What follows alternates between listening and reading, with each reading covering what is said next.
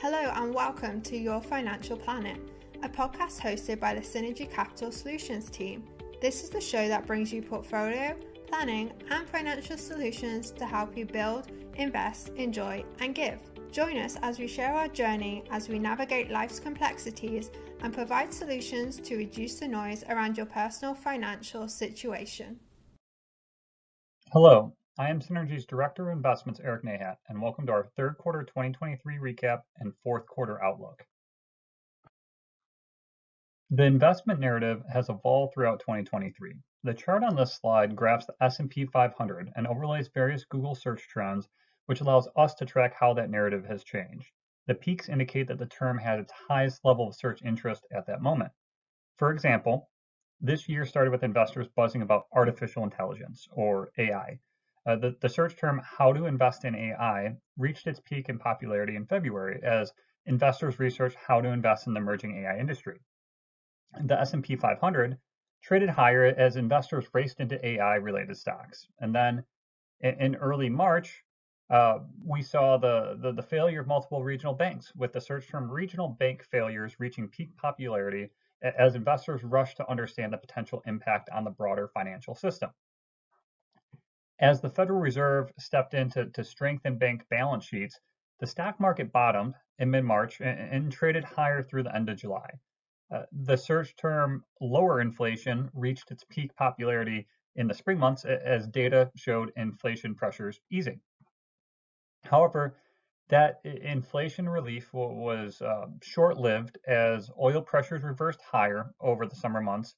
Uh, the term uh, rising gas prices reached its peak popularity at the end of the July, with the S and P five hundred trading lower in August and September as investors worried about the threat of persistent inflation. So the third quarter started with rising oil prices, which caused inflation to reaccelerate in August. The, the, the rebound in inflation contributed to a sharp rise in interest rates, uh, with the ten-year Treasury yield rising to above four point five percent.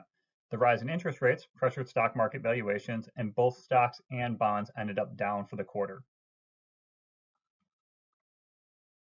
Ultimately, when we look at things from a much longer time frame, there's always going to be something to worry about. This chart shows major news events going back to the Great Depression, but really, if you just think about what's happened over the, the last few decades, we've had a nine eleven, uh, wars in Iraq and Afghanistan, we've had the global financial crisis, COVID nineteen, uh, multiple recessions. Uh, abroad, we have Greece, Brexit, uh, the Russian invasion of Ukraine. With all of that, the, the markets tend to climb a wall of worry to the top right of the chart. We, of course, know that there's going to be peaks and valleys within there, but the importance is staying invested. And to that point, this is one of my favorite charts. It demonstrates that, that time in the market, not timing the market's what matters. So starting with, say, one hundred thousand dollars twenty years ago, even if you missed just the best five days of the market, your returns were, were more than two hundred thousand dollars less than staying fully invested throughout that whole time period. From a bond perspective, this slide shows the change in Treasury yields during the third quarter. While the left side of the chart shows shorter maturity yields were relatively stable. They didn't move a whole lot. Uh, the right side of the chart highlights the surge in, in longer maturity yields over the past three months. The sharp rise in yields was a big development during the quarter. Uh, excluding the pandemic, the last two times the ten-year yield rose by uh, over zero point seven five percent in a three-month period were twenty thirteen and twenty sixteen, so it doesn't happen often. Uh, what led to that rapid rise in Treasury yields? One contributing factor was the, the surge in oil prices uh, and the subsequent increase in inflation.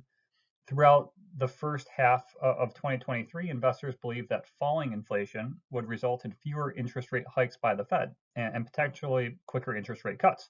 However, with the economy remaining stronger than expected and, and oil prices rising, there's a growing realization that the Federal Reserve may need to keep interest rates higher for longer to help prevent inflation from being, becoming entrenched. Another contributing factor was the increased issuance of Treasury bonds. Following the, the debt ceiling resolution in May, the Treasury Department can now issue more bonds to fund the growing U S government deficit. Treasury bond issuance is forecasted to increase in the coming quarters, and investors are concerned that with the surge in supply, that will outpace investor demand and, and cause bond prices to decline. For some context, this slide graphs the Bloomberg Bond Aggregate Index's quarterly return since the second quarter of nineteen seventy-six. It shows how rising interest rates negatively impacted bond returns during the third quarter, with the Bond Aggregate Index generating a total return of, of down a little over three percent after factoring in interest earned. The yellow line shows that bonds haven't struggled this much since the late nineteen seventies, the, the last time the Federal Reserve was aggressively raising interest rates to combat inflation. Factoring in the third quarter sell-off, four of the bond aggregate's ten worst quarters have occurred since the start of twenty twenty-two. Well, savers are, are earning significantly more interest compared to the last decade. The higher interest income so far is being more than offset by falling bond prices. Bonds have played an important role in asset allocation over the past few decades. Uh, they're exposed to different risks than stocks and, and can help protect portfolios uh, against equity market sell-offs. Uh, while bonds ha have weighed on portfolio returns during, during the Federal Reserve's rate hikes, we believe that bonds still serve a purpose in, in portfolios. Uh, bonds provide income, and a balanced portfolio can help investors uh, weather a, a variety of storms, even if uh, diversification presents uh, temporary challenges like we've seen over the last number of months. The Fed is determined to avoid repeating its errors from the nineteen seventies, and the implication is that the Fed may decide to keep interest rates higher for longer. This could keep the cost of capital high, with monthly payments on homes and vehicles remaining elevated. Likewise, businesses may continue to find it more expensive to fund operations, finance inventory, and reinvest in their businesses.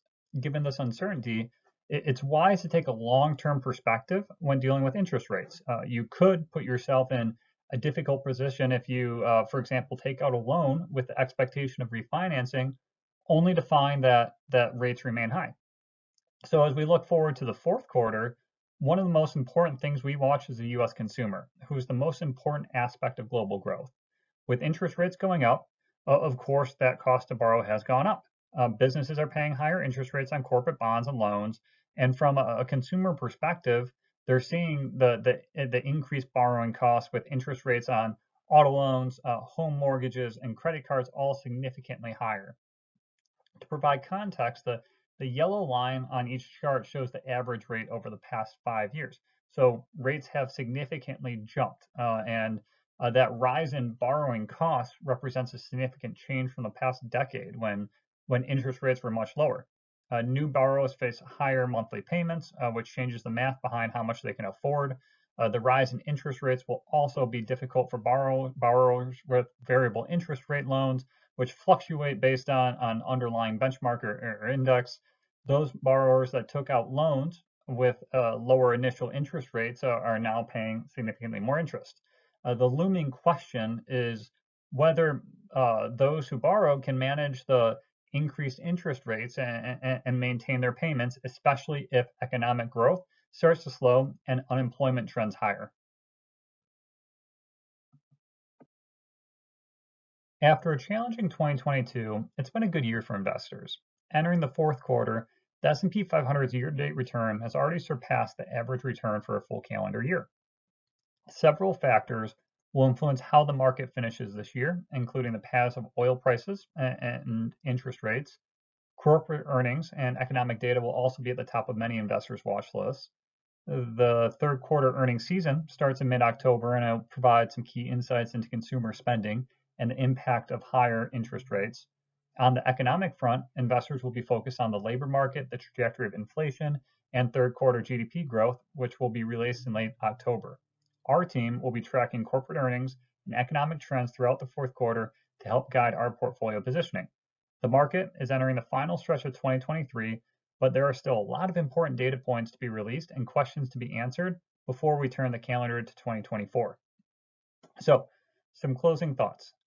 You do not want to let emotion cloud judgment. Uh, we very truly understand that, that investing can be scary for people at times. Um, you need to focus on logic and focus on your long-term planning. There's always going to be uncertainty when it comes to investing, especially in the short term. We expect more variability among returns in stocks. Um, we continue to believe that timing the market is not a viable strategy and that we should continue to abide by predetermined strategic asset allocation and rebalancing approaches. Um, that means you should not wait to try to find the bottom of the exact market, uh, but instead uh, new cash assets should be integrated by dollar cost averaging or, or phasing into long-term holdings over time. As always, should you have any questions or wish to discuss further, please email us at hello at synergy capital solutions dot com. Thank you. Thank you for listening to Your Financial Planet. Please hit the subscribe button below to be notified when new episodes become available. Synergy Capital Solutions is a group comprised of investment professionals registered with Hightower Advisors L L C and S E C registered investment advisors. Some investment professionals may also be registered with Hightower Securities L L C, member FINRA and S I P C. Advisory services are offered through Hightower Advisors L L C. Securities are offered through Hightower Securities L L C. This is not an offer to buy or sell securities. No investment process is free of risk, and there is no guarantee that the investment process or the investment opportunities referenced herein will be profitable. Past performances is neither indicated nor is guaranteed of the future results. The investment opportunities referenced herein may not be suitable for all investors. All data or other information referenced herein is from a source believed to be reliable.